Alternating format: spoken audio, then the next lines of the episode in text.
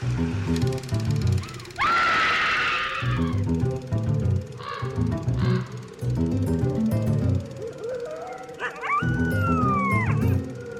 and welcome to Scream Scene, the horror movie podcast where we watch every horror movie ever made in chronological order and then we rank them from best to worst. My name's Sarah. And I'm Ben.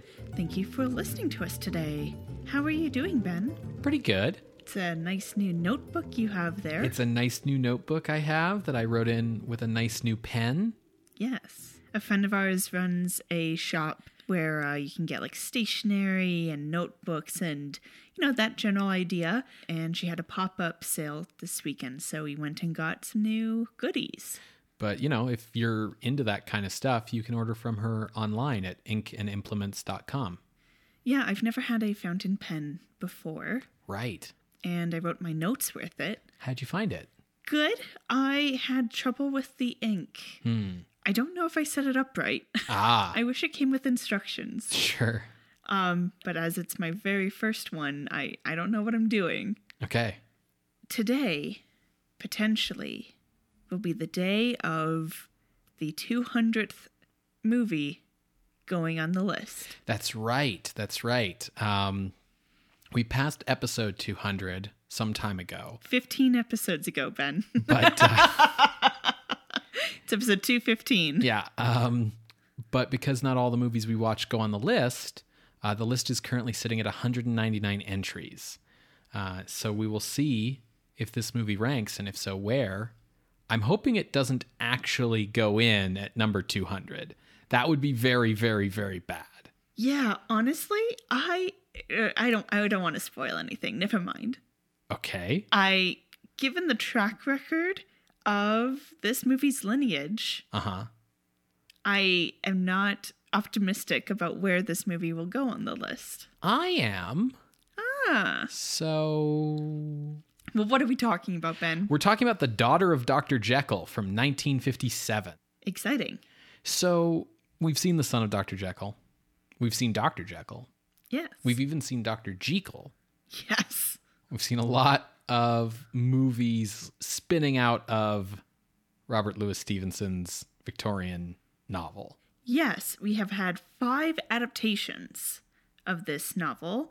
The first one was in 1912, uh, which we covered in episode one. Um, it's Dr. Jekyll and Mr. Hyde, uh, directed by Lucius Henderson, and with James Cruze playing the Doctor Right. and Mr. And that was okay. Yeah, it was all right. It's ranked at number 160. In 1913, we had a version, this time starring King Baggot and directed by Herbert Brenon. Um, we covered that in episode one, and it's ranked the lowest at number 186. Yeah, it's not as good. Then in 1920, we had a pretty good one. Uh, this is the Dr. Jekyll and Mr. Hyde with John Barrymore and directed by John Robertson. And we covered the 1920 version in episode 6, and that is ranked at number 140. All right. And then 11 years later, we get 1931's Dr. Jekyll and Mr. Hyde uh, with Fredric March playing the title characters and directed by Rouben Mamoulian. Mm-hmm. Now, we covered this version in episode 27, and it is currently still ranked number one on the Scream Scene list. Yeah, nearly 200 episodes later, still our reigning champ. And then in 1941, Spencer Tracy gave it a shot, and we got to um, Dr. Jekyll and Mr. Hyde, directed by Victor Fleming. We covered that in episode 87, and it's ranked at number 56. So higher than all of the other Jekylls, except for the 31. Yes. And you know, it was all right. In each of these, they have. In each of these adaptations, we have some that are like a little closer to the book, a little further away from the book. Some are pretty condensed versions of the book. But in every case, you have Dr. Jekyll or Jekyll doing experiments because he is struggling with the idea of, like, I'm an upright citizen, a good doctor, but I also want to experience the world, or maybe I, I want to have an outlet for these animalistic feelings, or whatever. So he concocts a potion, drinks it, and that results in Mr. Hyde. Coming out. And Mr. Hyde goes and does evil things, and Jekyll pays the price for it. I think with each adaptation, what's interesting is, at least for a filmmaker or a storyteller, is you kind of get to define what you think good and evil are by how you depict Jekyll and Hyde. Yes, absolutely. And, you know, I think the reason why 1920 and 1931 are pretty strong contenders is because it kind of addresses the hypocrisy of the Victorian era. In 1941, um, they were dealing with the code, and so they cut out a lot of the sexual undertones. Well, it's like it's hard to criticize the hypocrisy of a highly moralistic age when you yourself are the victim of a highly moralistic age. Absolutely. Yeah. Now, um, a decade after Spencer Tracy did Jekyll and Hyde, we got Son of Jekyll uh, in 1951. Now, we covered this in episode 157. It's directed by Seymour Friedman and has Louis Hayward playing Edward, the long lost son of Dr. Jekyll. This film did not rank. We ultimately decided, Really? That it wasn't horror? yeah, Huh, I don't remember that. Do you remember why we decided it wasn't horror? Yes.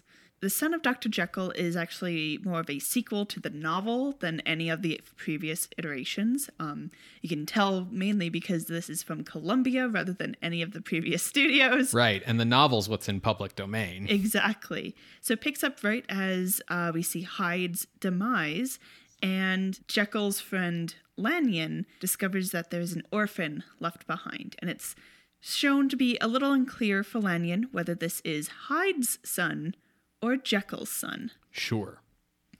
Um, he knows they're the same person, but it's like Yeah. genetics who did- determine whether you are a good person or not. who did the deed?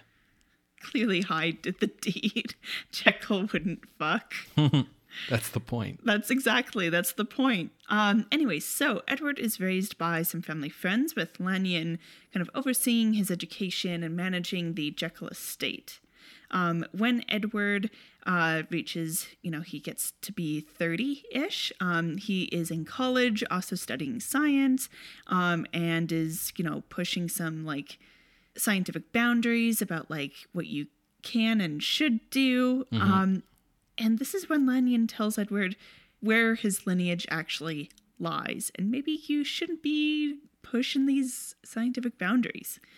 Edward, now that he knows, wants to clear the family name, so he goes to the old Jekyll estate and finds the laboratory and starts getting into some of the experiments. He basically wants to show that, like, there was no Hyde. You killed an innocent man because he was doing science. Hmm. Um, as he's mucking around with these experiments, he creates the potion according to his father's notes, drinks it, and there is now a Hyde like figure stalking the night, murdering people. People think that it's Edward because it's they're like someone's. Ba- it's like it's exactly all of the like Son of Frankenstein Right. Ghost of Frankenstein, that typical thing of like someone's back in the estate. Clearly, they're the ones mucking things up. Except it turns out that it was Lanyon all along. Uh, he was putting on a disguise to look like Hyde to go commit these murders, both as a way to convince Edward that, hey, you're insane. You don't remember doing these things. Like, you need to be committed and you need me to continue managing the estate. Um, and if that doesn't work, then, you know, Edward go to jail and I'll continue managing the estate because the estate is how Lanyon is rich.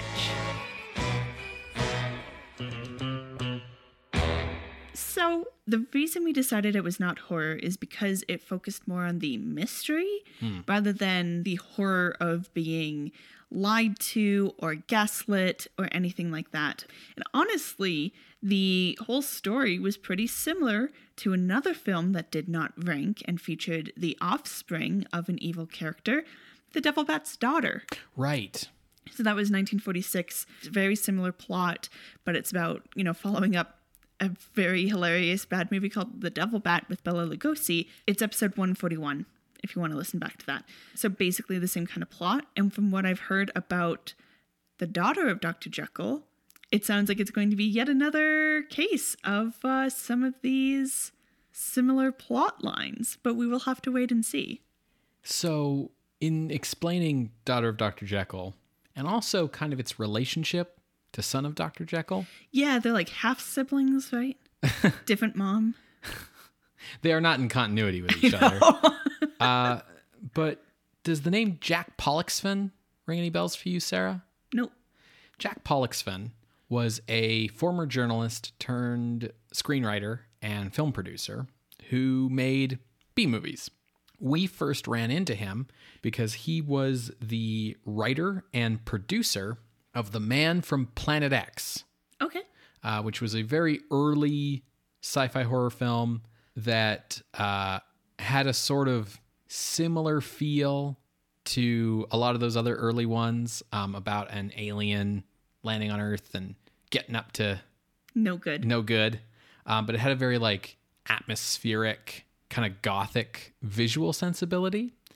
He also was a writer uh, among three of Son of Dr. Jekyll. Okay. He did not produce that film, but he was one of the three writers. The other two writers wrote the screenplay. The three of them together have credit for the story. Pollexfen also produced and wrote a movie that we don't have as fond memories of as Man from Planet X, The Neanderthal Man, Oh, which is a movie that is awful. is very bad, um, but is another, you know, B horror sci fi film. His films since The Neanderthal Man have sort of trended to fantasy more than horror. Uh, he produced and wrote Return to Treasure Island, a unofficial sequel to the Disney live action Treasure Island, you know, not done by Disney, but taking advantage of the fact that the book Treasure Island is in the public domain, but definitely cashing in on the Disney movie by casting the same actor as Long John Silver. Sure. And then his most recent movie, sort of before this, was Son of Sinbad, uh, competing with the recent Seventh Voyage of Sinbad stop motion film from Ray Harryhausen. So, kind of doing like cheap fantasy movies that are like kind of ripping off bigger names. He's making Transmorphers. He returns here to the horror genre. He is writing and producing Daughter of Dr. Jekyll, and he is the sole credited writer here. So this is his true version for the descendant of Dr. Jekyll. His original vision, maybe. I don't know. Daughter of Dr. Jekyll reunites Pollexfen with the director of The Man from Planet X, Edgar G. Ulmer. Ulmer uh, is someone we've seen a few times before. He was a Jewish filmmaker born in Austria Hungary in 1904, who started out as a set designer working on numerous silent classics before coming to America with F.W. Murnau to work on the film Sunrise in 1927. He began directing feature films in 1933 and had a big hit the next year with The Black Cat from Universal Studios, starring Karloff and Lugosi, which is one of our favorite horror movies. It currently is ranked at number nine on the list, so in the top 10. Mm-hmm. Unfortunately, Ulmer had an affair with the wife of the boss's nephew, so he found himself kind of banished to Poverty Row for the rest of his career. In Poverty Row, he sort of developed that niche very effectively, creating movies that would go on to become critical darlings on very small budgets and in very like dismissed genres, uh, such as 1945's Detour and 1946's The Strange Woman. Since last we saw Ulmer's work on the moody, low budget Man from Planet X, which we ranked at number 97, Ulmer has directed seven pictures. And after this movie, he will direct six more. He passed away of a stroke in 1972. But his films have gone from being cult classics to becoming like critically acclaimed and academically studied, in part due to the efforts of his daughter, Ariane, to find and preserve the best surviving elements of her father's work and to promote it and draw attention to it. In the case of Daughter of Dr. Jekyll, she tracked down Jack Pollexfen and asked for the rights to the negatives only weeks before Pollexfen died in 2003. Whoa. Wait. Uh, of mysterious circumstances? No, of being 95 years old. Okay, I was just, you know, it otherwise it's a little suspicious what she's doing. But that enabled the release of a restored DVD from Image Entertainment that year, which is now out of print. The film stars Gloria Talbott in the title role. She was born in 1931 and began her career as a child actress, but stopped acting after her first marriage at the age of 17. She then resumed acting after her first divorce at the age of 22. She acted regularly in low budget film and television through the 1950s and 60s while married to her second husband. Starting with this movie, she enjoyed a period as a scream queen in the late 1950s, appearing in four such films overall. Is Talbott her real last name? Yes, with two T's. Oh, with two T's. Okay. Because with her being a scream queen, I wasn't sure if they were trying to like leverage like Lawrence Talbot of Wolfman. Nah, nah, nah. She retired from acting when she married her third husband, who was a doctor. After divorcing him, she remained married to her fourth husband, another doctor, until her death in 2000. Her co star is low budget leading man John Agar. This one time husband of Shirley Temple and habitual drunk driver has previously been seen by us in Revenge of the Creature and The Mole People, and he appeared in a number of like sci-fi horror genre pictures throughout the 1950s, like Tarantula in 1955, The Brain from Planet Arous in 1957, and Attack of the Puppet People in 1958, among many, many others, among all the westerns that he also made over the years. It's that square jaw he has. Yeah. Filming began on The Daughter of Dr. Jekyll in November of 1956, taking place over six days at an old house in Los Angeles. Sure. Gloria Talbott had a good time filming the movie. Uh, she found Ulmer fun and quirky to work with. Quirky. Uh, yes. Uh, she enjoyed making the film, uh, although she points out that if you look closely in the background of some scenes, you can see 1950s cars driving by through the windows of the house. Is it supposed to be? It's supposed to be like periody. Oh yeah, that makes sense, Sarah. Duh. Because Well- it's set in Victorian era and she's the daughter. Of course, it has to be set. It has to be a period piece. Yeah, but you know, the Universal movies have no idea what year they're set in, so Fair. Uh, the film is notable for incorporating elaborate nightmare sequences, which Ulmer shot on ultraviolet film. What is ultraviolet film? Ultraviolet film would be film that is sensitive to ultraviolet light. So you're probably familiar with infrared film. So infrared film is sensitive to infrared, which is a lower frequency band than red on the electromagnetic spectrum. So when you see heat vision, Right. That's infrared film simply because uh, heat tends to produce infrared radiation. So the film picks up that. So that's heat vision. Yeah. Um, I'm thinking Ultra- of like the Predator. I yeah. guess. yeah. That's yeah. I'm thinking heat. No, vision. absolutely. Absolutely. No, you're Okay, totally right. Yeah.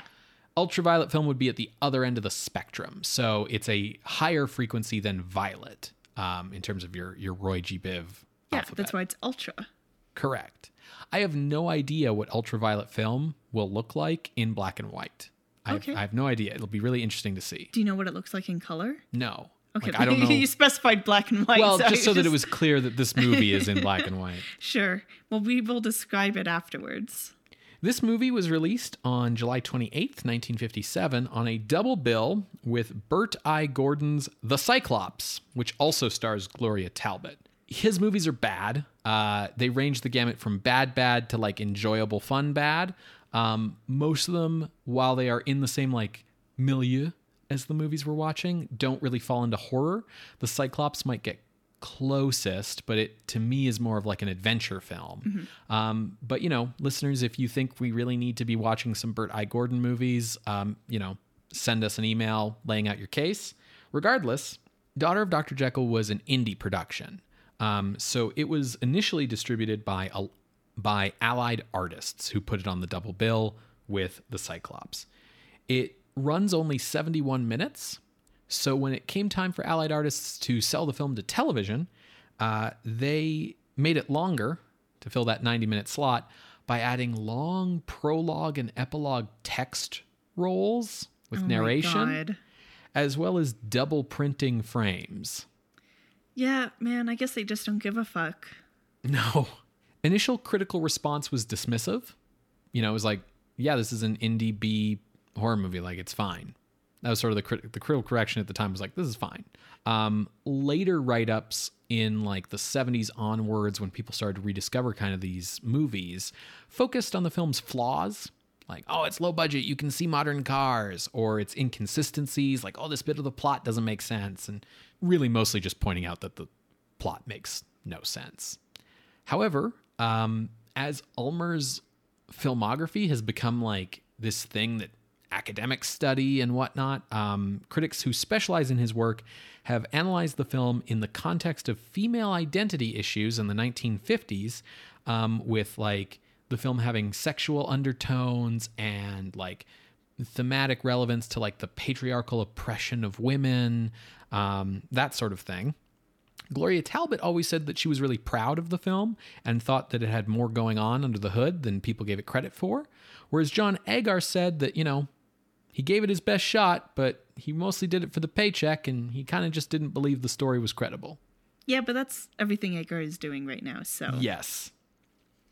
The best DVD release of Daughter of Dr. Jekyll is the aforementioned Image Entertainment release from 2003, which is out of print, but the movie's in the public domain, so there's a lot of copies available everywhere. You can watch it along with us on Tubi or on our YouTube playlist.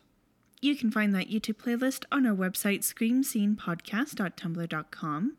You're going to hear a brief musical interlude, and when we come back, we will discuss The Daughter of Dr. Jekyll from 1957, directed by Edgar G. Ulmer. See you on the other side, everybody.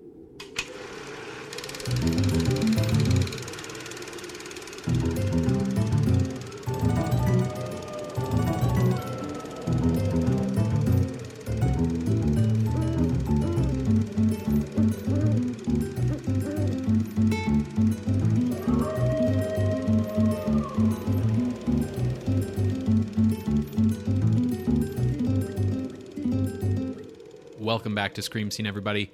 We just finished watching The Daughter of Dr. Jekyll from 1957, directed by Edgar G. Ulmer. Well, Sarah? Mm-hmm.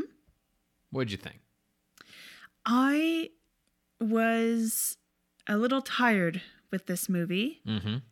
Um, but it did have some surprises in store. I don't see what you said that like current day critics were reading into Yeah. it.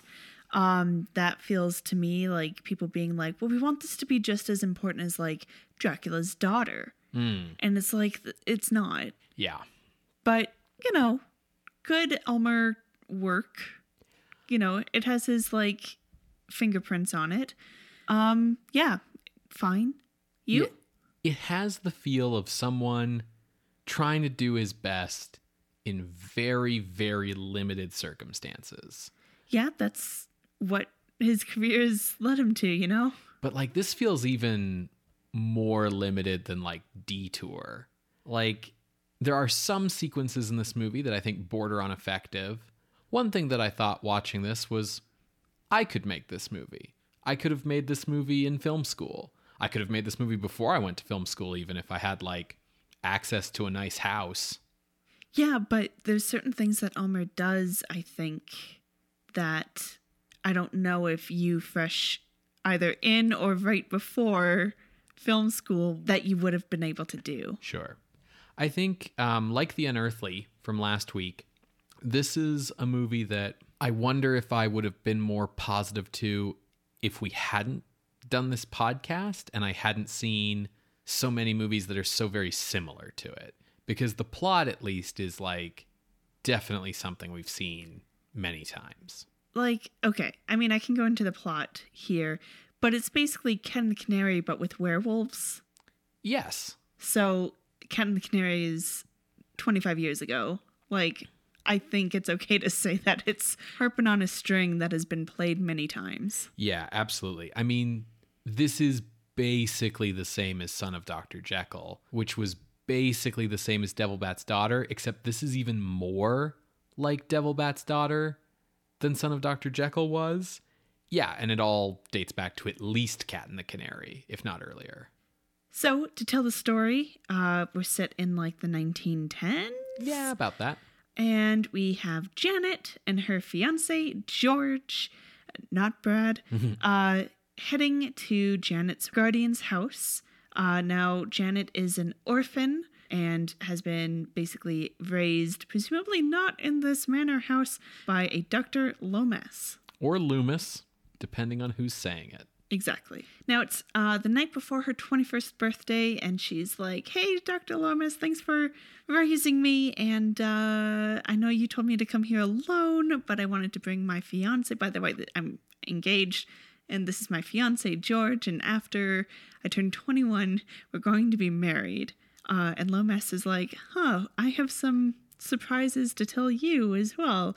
Uh, I have to tell you about your father. I made a promise that on your 21st birthday I would tell you. Turns out her father is Dr. Henry Jekyll, and this manor house and the estate belongs to Janet, and she's rich. She's not a penniless orphan.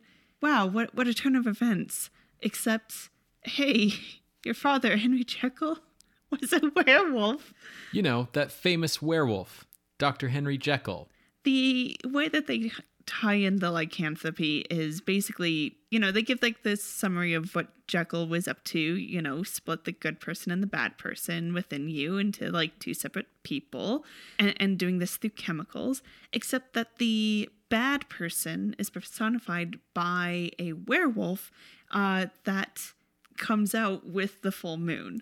It's weird because the depiction of Mr. Hyde, uh, more or less in this movie, kind of agrees with like standardish Mr. Hyde kind of portrayals. Like he's like hairier than most people and ugly and has like monster teeth. But they do keep basically referring to him as a werewolf. And it just feels like Jack Pollexfen maybe like really skimmed a Coles Notes version of Jekyll and Hyde here.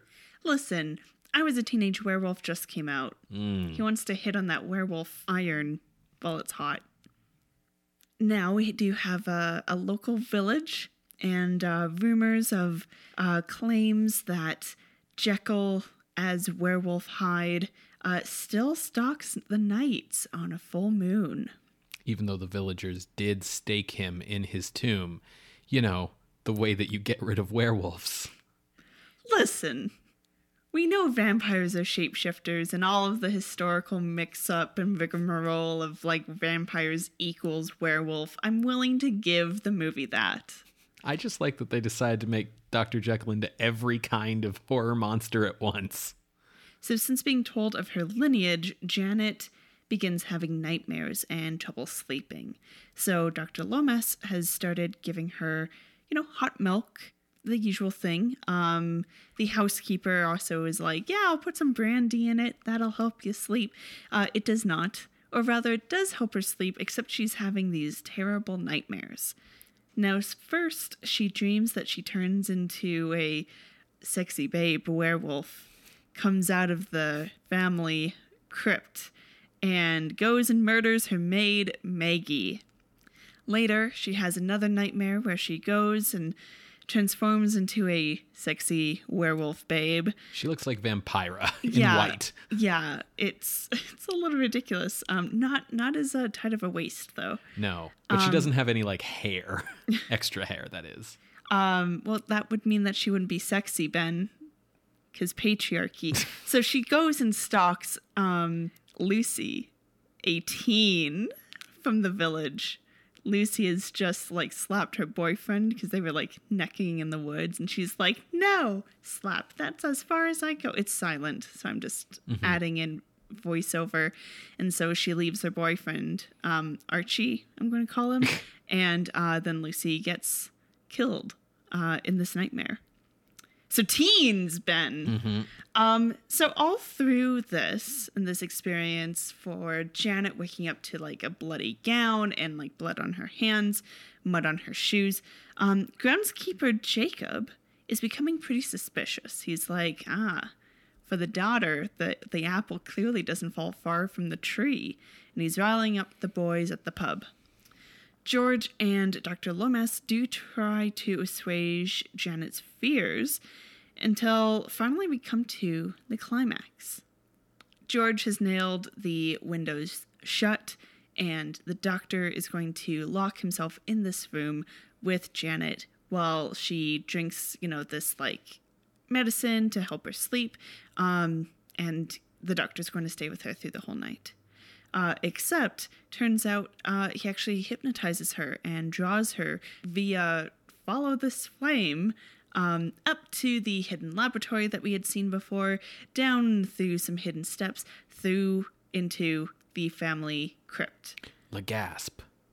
Um, now, George had been having trouble sleeping because he's worried about his fiance, overhears them creeping about and follows.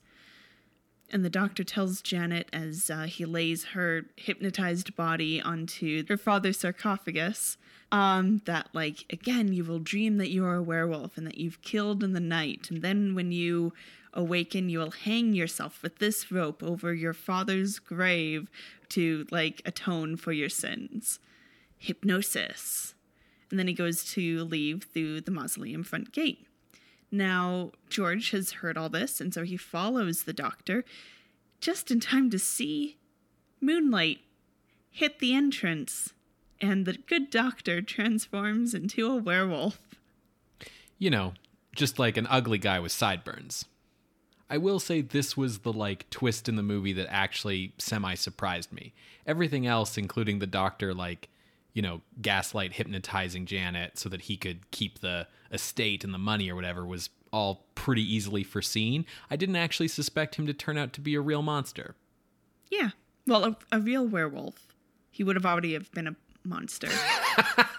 okay, yes, fair. So George fights him, loses, not to the death. He just gets tossed down some stairs, and Werewolf Lomas heads off into the night, spies a sexy babe, there's a lot of gratuitous, let's get dressed scenes, Mm-hmm. as if this is some kind of exploitation movie. He goes and kills that babe. Uh, it's kind of a neat sequence um, because this babe is getting dressed, uh, and then the phone rings and she answers. And she's like, "Yes," and it's the telephone operator being like, "Hey, remember the monster's out. People are hunting it, and we want you to stay safe. Why aren't you answering? Why do I hear screaming on the other end of the phone? Hello?" And uh, yeah, you get like the full like shadows on the wall of chick being killed and screaming. Yeah, like the, the the camera sort of stays more or less pointed at the phone while it's all happening, like kind of off screen. It's it's probably the closest sequence in the movie to like really being memorable. Yeah. But there were some huntsmen, huntingsmen, near this house, and they hear the screams. And so now Werewolf Lomas is on the run with the mob closing in. Uh, now, as he makes his way back to the mausoleum, to the crypt, uh, George has awoken uh, to see Janet starting to tie the rope to hang herself, and he's like, "No, Janet!" and like slaps her and wakes her up, and he's like, "This is what's going on. The doctor, inheritance, estate, blah blah blah." Uh, and then they hear the doctor coming, and they're like, "Okay, you lay on the slab, pretend you're still hypnotized, and I'll fight the doctor." And that's what happens. Uh, again, George loses horribly. Um, but it doesn't matter because he manages to push back Werewolf Lomas. Uh, so he lands on his back just as Jacob, the groundskeeper, with a big long pike stake, comes in and stabs Werewolf Lomas in the heart. And of course, Lomas returns to his human state. And uh, that's that's nearly the end because this film is bookended front and beginning with a spooky mood setting thing. When the film opens, we get voiceover saying, Yes, the book by Robert Louis Stevenson about Jekyll and Hyde and We all know the story. bah, bah, bah. But once he died, It was it all was all over. over.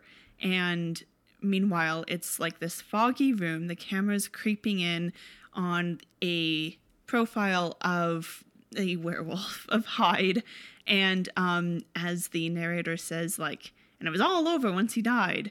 Um, Hyde turns to the camera and says, "Are you sure?" And then you know the end of uh, the film has that same scene.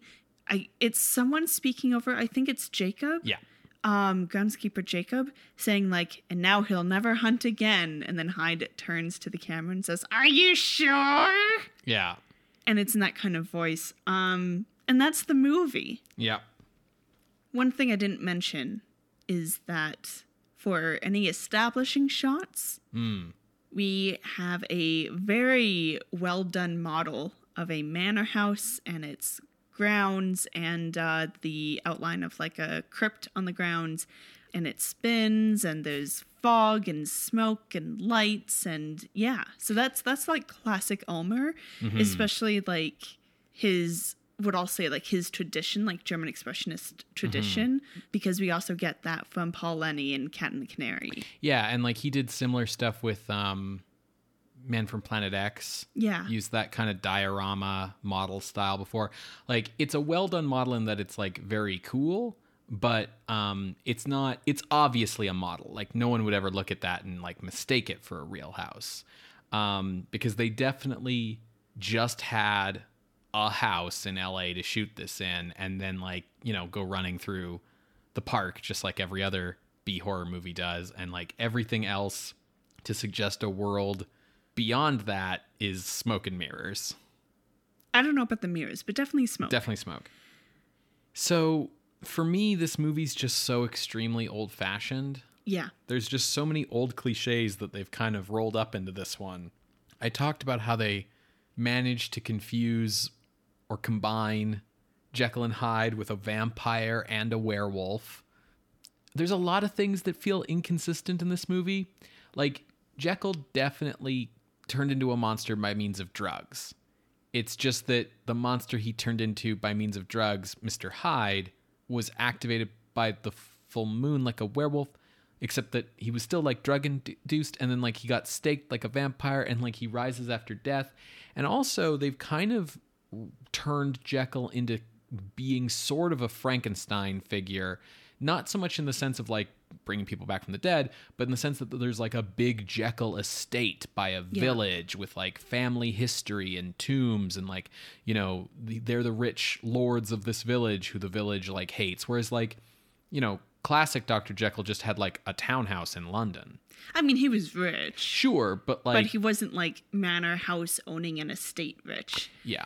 You know, I'm willing to give this to them because the whole idea of like, and now the child shall follow Mm-hmm. in these footsteps comes from the whole f- universal Frankenstein baggage of Son Yeah. of Frankenstein, Ghost of Frankenstein, Monster of Frankenstein, like whatever they are. Like, it, it's a tradition that's established in the Frankenstein mold. So I understand why it's here, even though I do agree that it's like choppy and a little lazy. Well, it's because like it's just another cliche that they've brought into this movie. Like this movie's just doing all these old cliches. We've got the hidden passages, we've got our candelabras, we've got the fog. Um, you know, every exterior shot, no matter time of day, is suffused with fog like it's the old Universal movies and that old aesthetic. Except this movie's super, super, super cheap. So they don't have a fog machine. So all the fog is post production. It's all like an overlay that's mm-hmm. been printed onto the film. So it just kind of, for the most part, looks bad and just sort of ex- obscures being able to see what's going on. Yeah, it looks more like, you know, there was like some dirt on the lens hmm. rather than offering the unique depth that fog or smoke on set would actually provide. Exactly. Um, I think the biggest piece of evidence that this movie is written just through tropes is the fact that uh, George can easily put uh, Dr. Lomas's motivations together Right. without actually being told what they are. Yeah. Like he wakes up after being attacked by werewolf Lomas and he's like, "Oh yeah, no, he was doing this, Janet, because uh, your your estate and inheritance, and Mm-hmm. that's why he was sicking people on you. Because if you committed suicide, then it would all still go to him." And it's like, no one has told you this. You didn't find any secret documents. You've just put this together, and it's accurate because we have seen this so many times. Yeah, I mean, on the one hand, I'm kind of glad for it because, yeah, like, I didn't know for sure that this was the direction the movie was going to go in, but, like, once we were maybe 10 minutes into it, it was obvious. And so you're just spending a lot of the movie waiting for the other shoe to drop. Yeah. It's so weird to me that this is so close to Son of Dr. Jekyll in basic premise. Not in execution, but in basic premise. Well, yes, but like like I said, it's same with like the Son of Frankenstein. Although that's like a little bit different. Son of Jekyll or even Devil Bat's daughter mm-hmm. follow the exact same premise. This does as well, except this actually had a like a, a monster. Yes. Like in both Son of Jekyll and Devil Bat's daughter, it was like all in your head. It actually there was no not even supernatural. There was no monster at all. this is closer to Devil Bat's daughter in some ways because, I mean, not just that it's a daughter, but like the lead character, the descendant, is, you know, spends most of the movie in bed and most of their belief that they're evil or a monster is being like stimulated through dreams. The son of Dr. Jekyll, like, at least had agency and got to like do things and like have an investigation into whether he was a monster or not and like Yeah. figure out a mystery. See, that's because of sexism. Mm-hmm. Because um, same as in Devil Bat's daughter, as in Daughter of Jekyll, we have to have a square-jawed male hero trademark sign in order for the plot to move forward. It's these movies are being held back with the idea of like, well, these women are the victims, so they can't be also the protagonist. Right. There is something to be said about it being a female protagonist and being a story about like, you know, getting gaslit out of your money and so on. Like like rings truer unfortunately to like reality and the way that like women are treated and taken advantage of and manipulated and things. But like I think back to Cat and the Canary and like the lead character in that was better.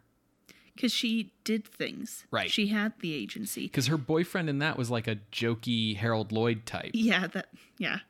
I think my frustrations with that whole thing of Janet not having agency and being able to be like the star of her own movie mm-hmm. is most evident in the beginning because I kept feeling so frustrated how the plot was consistently only given when John Agar was in the room. Right. because it, it was as if it's like, oh, so this is supposed to be from his point of view, It's- except then we get the nightmares from Janet's point of view. it's it's very clearly like the clearest example of this is when Dr. Lomas reveals her true parentage to her and they're both in the room Janet and George and Dr. Lomas is like I need to reveal to you that you're the daughter of Dr. Jekyll but first it has to you have to be alone and so she's like okay well George leave the room and then we cut to like George sitting around. Janet walks in. She's like, I've learned the terrible secret, but I can't tell you about it at all. And then Dr. Lomas comes in and he's like, I could tell you if, if you want. And then he just tells him. And it's like, well, then why why did we go through this whole rigmarole? And I know the reason is to pad out time. Yes. But it's also just like, come on. However, I will say that even though that is like a frustrating part of this movie, at least George is super ineffectual. Yeah, he sucks. Um, I, he also is just a terrible person. Can I just say this? He calls Janet an idiot Yeah. because she has these real fears. She at one point is like outside the crypt, like being like, I guess I gotta get killed. Like, I have, she's actively considering suicide. And he's like, Oh, you little idiot. Yeah.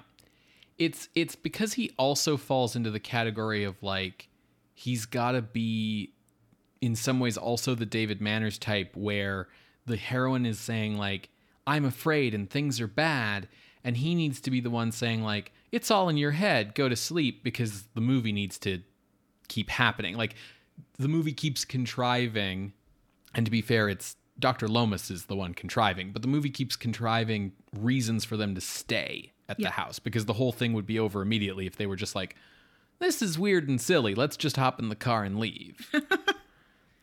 Gloria Talbott is pretty good. yeah, I think she does a good job here. And I think you can tell that she does see that there is good stuff under the hood, as Mm-hmm. you kind of put it. Um, she's not great, but she's good in a horror B movie, and she has very effective screaming, Yes. which I think is like half the battle for these damsels. Yeah, for sure. This is one of those movies where we're set in Britain, but everyone just has an American accent, except for Dr. Lomas, who's Scottish Yeah. or Irish, maybe. I he doesn't say. Right. It doesn't fucking He has he has like a Gaelic-ish accent. Yeah. Um, but yeah, no one no one else tries to kind of even um groundskeeper Jacob, who's supposed to be like our our like you know rural Englishman type, is just he just talks like an American. He uh, is also the source of many of the different pronunciations, including from Jekyll to Jekyll to Jekyll. Yes, uh, the narrator uses Jekyll at the very start of the movie, and we were like, "Oh, okay, we're going purist, huh?" But then all the lead characters say Jekyll, and then Jacob says Jekyll. Yeah. And there's a lot of stuff that like isn't consistent throughout this movie, which really speaks to like we don't have time for take two. It's six days, Ben. Um, the reason I bring up the movie being so similar to Son of Dr. Jekyll, even though, as you point out, there's other movies that have done this same plot, is just because this is daughter of Dr. Jekyll. Like this is, this isn't even a new, like this isn't daughter of Larry Talbot. Like we're still, it's the same guy. It's the same story. It, you just went from son to daughter, and you're doing the exact same thing. And one of the writers on that movie wrote this movie. It's kind of like how Simon Kinberg co-wrote X-Men The Last Stand and then later wrote Dark Phoenix, so he basically wrote two different blockbuster adaptations of the Dark Phoenix saga.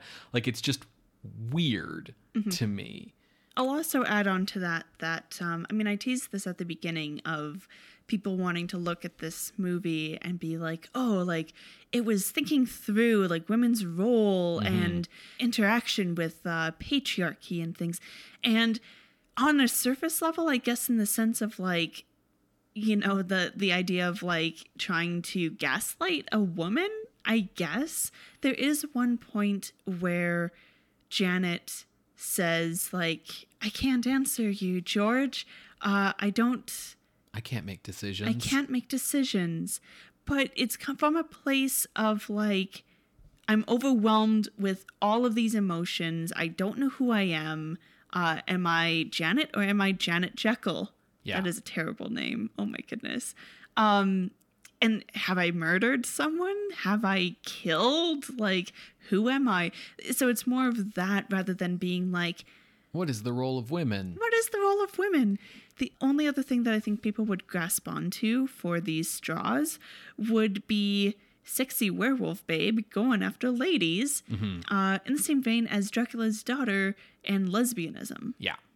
But even like none of these elements that are getting grasped at to form theses for grad papers feel intentional on the part of the movie. Like this isn't a movie about sexism. This is a movie that depicts sexism because it was made in a sexist time by people for whom sexism just sort of filled the room like air and so you just couldn't avoid it Yeah. like this isn't addressing sex it has nothing to say about sexism it just is sexist because kind of everything was and like the lesbianism stuff like the dream sequences are so quick and over and done with because we don't have a lot of money for elaborate stuff that it's hard to say that they're focusing on anything like sexual or or provocative you know there are women being threatened in them because that's who gets threatened in horror movies. Yeah, and I like I will say that like when I'm saying sexy werewolf babe, I mean like she has makeup done up like Vampira. Her nightgown is no longer like a crew neck, but rather a deep V neck, and her nails are out like Vampira's. So like she is done up to be sexual. Um, her nightgown is clearly see through, like you can see the silhouettes of her legs. Um, so they are trying to make it like bad girl is sexy. But they're but not that's saying not anything. exactly. That's that's just a, another trope that they're pulling from the well. Yeah, it's not a sexual subtext that's remarking upon the role of like repressed lust or something like 1931 Jekyll and Hyde. It's just that they picked up from Curse of Frankenstein that if you want to do all the old horror movie stuff that's all old fashioned by this point, one of the ways you can update it for the modern time is with the addition of sex Yeah. and they just didn't learn any other lessons from Curse of Frankenstein because other than babes in corsets and and you know sexy women being present in the movie everything else about this movie is like studiously old fashioned like Yeah. we've got you know a bookcase that turns to reveal a secret room and just everything about this feels like it should have been made in 1944 Yeah. We do have the book of uh, supernatural exposition. right Except what was kind of neat is instead of th- showing us the page that they are reading, we hear their like internal monologue reading. So we hear like John Agar's voiceover and then we hear Gloria Talbott's voiceover. which is mildly better. Yeah, it was kind of like, oh, cool. Thank you for like thinking of a different way to do this. But it is like, when was the last time we had that? Like it's it used to be every movie had Yeah. it, and it's been a long time. But it's 1957. We we know. Ulmer, as we mentioned, is sort of trying his best with the limited tools he has available to him. He does seem to know the secret of the colored filter transformation trick, which is a little funny because what they're going with here is a Mr. Hyde that looks, as I said, like a hairy dude. Not full werewolf, just like sideburns, hairy hands, fangs, claws. And so to make the hair appear on him, they've done the makeup as just they've drawn the hair on the back of the hand and the mutton chops and stuff and done that in like the red makeup that's going to show up when you take off the red filter kind of thing. So they do the transformation and it's like all these marks appear on his face and then in the next shot it's fake hair that they've they've glued to him. Yeah. But I mean, it shows effort. Yeah, it- doing that. It's not just like a cross dissolve. Yeah, exactly. Um, same with like, I'm gonna say that the ultraviolet film in the nightmare sequences is sort of a failed experiment for me. But it, Yeah, it didn't look any different, but boy, did they employ Dutch angles. Mm. yeah, normally what ultraviolet film is supposed to do is it brings out like a lot of detail. Like if I was to shoot my own face in ultraviolet, you'd see like every wrinkle like it was a big canyon. Right. Yeah, that's what they used to show sun damage and stuff. But it, it the thing Yeah, is, it is doesn't translate here. Well, because because they're nightmare sequences, he's also like put Vaseline on the lens to make it all like blurry and stuff. And I will say that it's to the movie's detriment that the filming style of the nightmare stuff, even though it's Ulmer trying to be creative, makes them obviously nightmares, right? So you you kind of know even before you're supposed to know that like she's not getting out of her room. Like these are just nightmares. Yeah, it's almost as if like you know, it wants you to tip the toe into the pool of is she a werewolf? Not even like, oh, she's a werewolf, but is she a werewolf? And then have it be like, no, no, no. Uh, but Lomas is. Right. and I think Lomas being the werewolf is the key reason why, in my opinion, this is horror. Yeah, Even though, agree. you know, Son of Dr. Jekyll and Devil Bat's Daughter, we both put on miscellaneous because they're because nothing happens in those movies. Um, this movie, because it has the werewolf, and just because it's like engaging with so many of the hoary old tropes of horror movies, we kind of have to rank it. Yes, I would also say that the emphasis that it does put on Janet's perspective, both in the nightmares and then also when she has that breakdown scene, um, really draws forward the horror that she is going through. Yes. So I think just with that, it also plants this in the horror genre. Uh, we'll see how high it goes up on the list, though. Yeah, I'm interested to see because I've been trying to gauge through this whole conversation if you liked it more or less than me, and I can't quite tell. So let's find out. So, where were you looking? Well, I mentioned Dracula's daughter. Yeah. And while that movie is definitely pushing boundaries in terms of depiction of homosexuality on screen, um, of female desire, of female vampires, it also is a bit of a greatest hits from Dracula, but this time with a woman. So I was like, okay, well, let's have this as my starting point. Um, because like below Dracula's daughter, we have The Mummy's Tomb, Invaders from Mars, Vampire's Ghost. All of these, I feel like Daughter of Dr. Jekyll is doing enough things that I would feel okay putting above those things. So let's say my floor is below Dracula's daughter. So it would enter at 102. My ceiling, I went up, and then my eyes settled at number 97, The Man from Planet X. Also an Ulmer picture. Um, I think that Man from Planet X is better than Daughter of Dr. Jekyll because of how effective he is as a director in that film versus this one. I don't know what the difference might have been, whether it was budget or more time to shoot or whatever, but it just is a much better horror movie. That so that puts my range between 97 and 101. Okay. So we we have a problem, which is you liked this movie much more than me, it seems. Interesting. You're looking around the midpoint of the list. I was looking at the bottom. No, I would not put this at the bottom. Okay, tell me your reasoning before I, So- I jump in. So I didn't really enjoy watching this movie. I didn't hate it. Um but the plot was just so formulaic. It, I I knew it was going to happen so far in advance that really there was nothing that caught my attention or interested me or engaged me in any way until Lomas became a werewolf at the very end. And even then, at that point, we're just watching a werewolf movie. So I just didn't feel entertained by this. And I, I could tell that Ulmer was trying to do things and, you know, power to him, but like it's so cheap as well. So there was just so little to recommend this movie to me. Um, Gloria Talbott's performance and Ulmer is trying. And that's about it.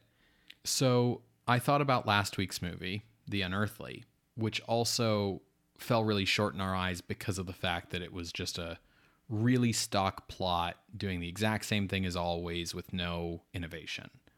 Uh, that's sitting at 183. I think The Unearthly is more professionally made than this movie, but I don't think Boris Petroff was trying. Like, Boris Petroff is going through the motions with a reasonable budget for a low budget movie. And Edgar G. Ulmer is trying the best he can with just no money whatsoever.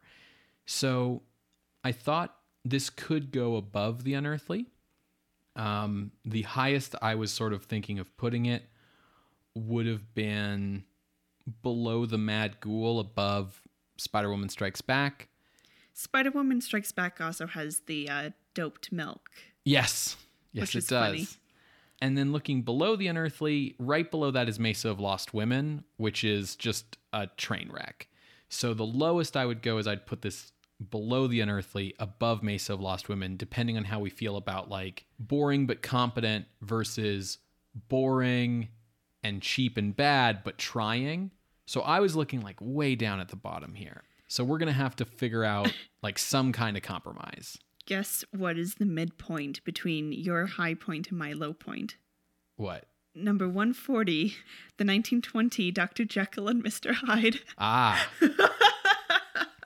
so looking in this area of the list, we've got that 1920 Jekyll and Hyde, which I think is probably a better movie than this. Yeah, like it uh takes some creative liberties. Yeah, at one point Hyde is a big spider monster.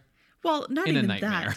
Like it has like that Borgia poison ring. Mm-hmm. Um speaking on in terms of nightmares, Spider Jekyll slash Hyde or sexy werewolf babe? See, the thing is, you keep saying sexy werewolf babe, but there's nothing about her that's werewolf. So I feel like the appeal of a sexy werewolf babe is lost. Okay, so sexy babe. Right. I think Spider Hyde is probably a better nightmare. And then looking kind of just below there, we've got the silent version of Queen of Spades, which has some really cool imagery in it. Um, Ed Wood's Bride of the Monster, which has that great Lugosi performance. Beast with a Million Eyes, which is a Corman picture that is doing more, like has its million eyes are bigger than its stomach. Yeah, yeah. Then we've got the Devil Bat, which is terrible but fun. Uh, the Unknown, which is very unique. And then there's the She Creature and a bunch of other stuff. Yeah, the she creature is now down here after uh, the appeal, which we Yeah. posted uh, end of last week. In terms of movies where the lead female character spends most of her time hypnotized, I think I like this a little better than the She Creature. Yeah, I was going to suggest um, Below Bride of the Monster because that, even though it has like the silly octopus stuff, and like you can tell that the walls are painted brick, everyone's trying and everyone's having fun, and they've made a great picture. Whereas um, The Beast with a Million Eyes, like people are trying, but it's not that good of a picture. Yeah. Uh, I think Daughter of Dr. Jekyll is a little better than The Beast with a Million Eyes. You're saying it sort of splits the difference between like, you know, the Ed Wood enthusiasm and the like Ed Wood and Roger Corman's brands of being more ambitious than your budget. Like all like these three guys, right? Like Wood, Ulmer, they all have the same similar limitations working in the same genre and they mm-hmm. all sort of approach how to solve that problem a little differently. I feel like It is really interesting that both Wood and Ulmer are drawing on these older sources to get the job done. Mm-hmm. Ulmer makes sense because he was already working then. Yeah. Wood, I mean, it also makes sense, but like it's coming from a fan base, not an experience base. Right. And Corman is the only one who's really pushing forward. Yeah, because it feels like Corman doesn't have a connection to the past in that same way, right? So he's just like looking at movies that are out and being like, well, what makes money? Let's do Yeah. that. I feel like the thing that could have really pushed this movie up the ranks. I don't mind John Agar just sleepwalking his way through this because we tolerate a lot of shitty lead male characters in horror movies. Um, I agree with you that Gloria Talbott's doing a good job. I really like the scene where she kind of like breaks down crying and tells George like, "If you love me, you should kill me." That was really good. If the actor playing Lomas was like a John Carradine or a Bela Lugosi or like a Boris Karloff, like someone with some presence, some gravitas, it might have given away that he was the villain too early because the actor who is playing him, I feel like, was mostly cast for his like kind grandfatherly vibe. Yeah, I don't really buy the turn. But on the other hand, the turn is so obvious and we know it's coming so early anyway that just get the guy with some charisma, right? Yeah. So I feel like that's another thing that Bride of the Monster really wins over both this and Beast with a Million Eyes is it's got the last good Bela Lugosi performance. Okay. So do you like this spot then? Yeah, I think so. So entering the list at the new number 143, The Daughter of Dr. Jekyll from 1957, directed by Edgar G. Ulmer. If you would like to see this list, you can go to our website, screamscenepodcast.tumblr.com. There you can find links to the many episodes that we've mentioned today, as well as our appeals box. If you would like to contest this or any of our rankings, you can drop us a line through our Ask Box on Tumblr. You can email us at screamscenepodcast at gmail.com, or you can talk to us on Twitter at underscore screamscene. Scream Scene updates every Wednesday on Apple Podcasts, Google Podcasts, SoundCloud, and Spotify. Subscribe to the show through our RSS feed and leave us a rating or a review if you want to help the show out. You can also help us out by telling a friend about us, um, sharing the show on social media, or by heading over to patreon.com slash scream scene podcast, where you can become a patron of the night for as little as a dollar a month. Patrons at the 5 and $10 levels get access to regular bonus content. And thanks to the support of our patrons, we are doing a bonus episode once a month on horror adjacent films. Uh, stuff like Young Frankenstein, for instance, which kind of reminds me of these movies with, you know, the son or descendant coming back and being like, my father wasn't crazy. Um, It's Frankenstein. Right. So there's going to be a poll for our patrons up on Patreon to vote on what that next bonus episode is going to be. But as always, as long as we are above that goal on Patreon, those episodes will go out to everyone in the regular RSS feed. So that's patreon.com slash scream scene podcast. What are we watching next week, Ben? Next week, Sarah, we're watching a movie about a woman who gets possessed by her husband's ex wife. it's called Back from the Dead, and that's all I know about it. Amazing. Uh well, actually before we say goodbye, let's just take a minute to celebrate that we now have 200 horror movies on our list. Right, right. Awesome. Good job, Sarah. Woo! Woo. All right, well, we'll see you next week, Creatures of the Night, for 201. Ooh. Bye. Bye. Thank you.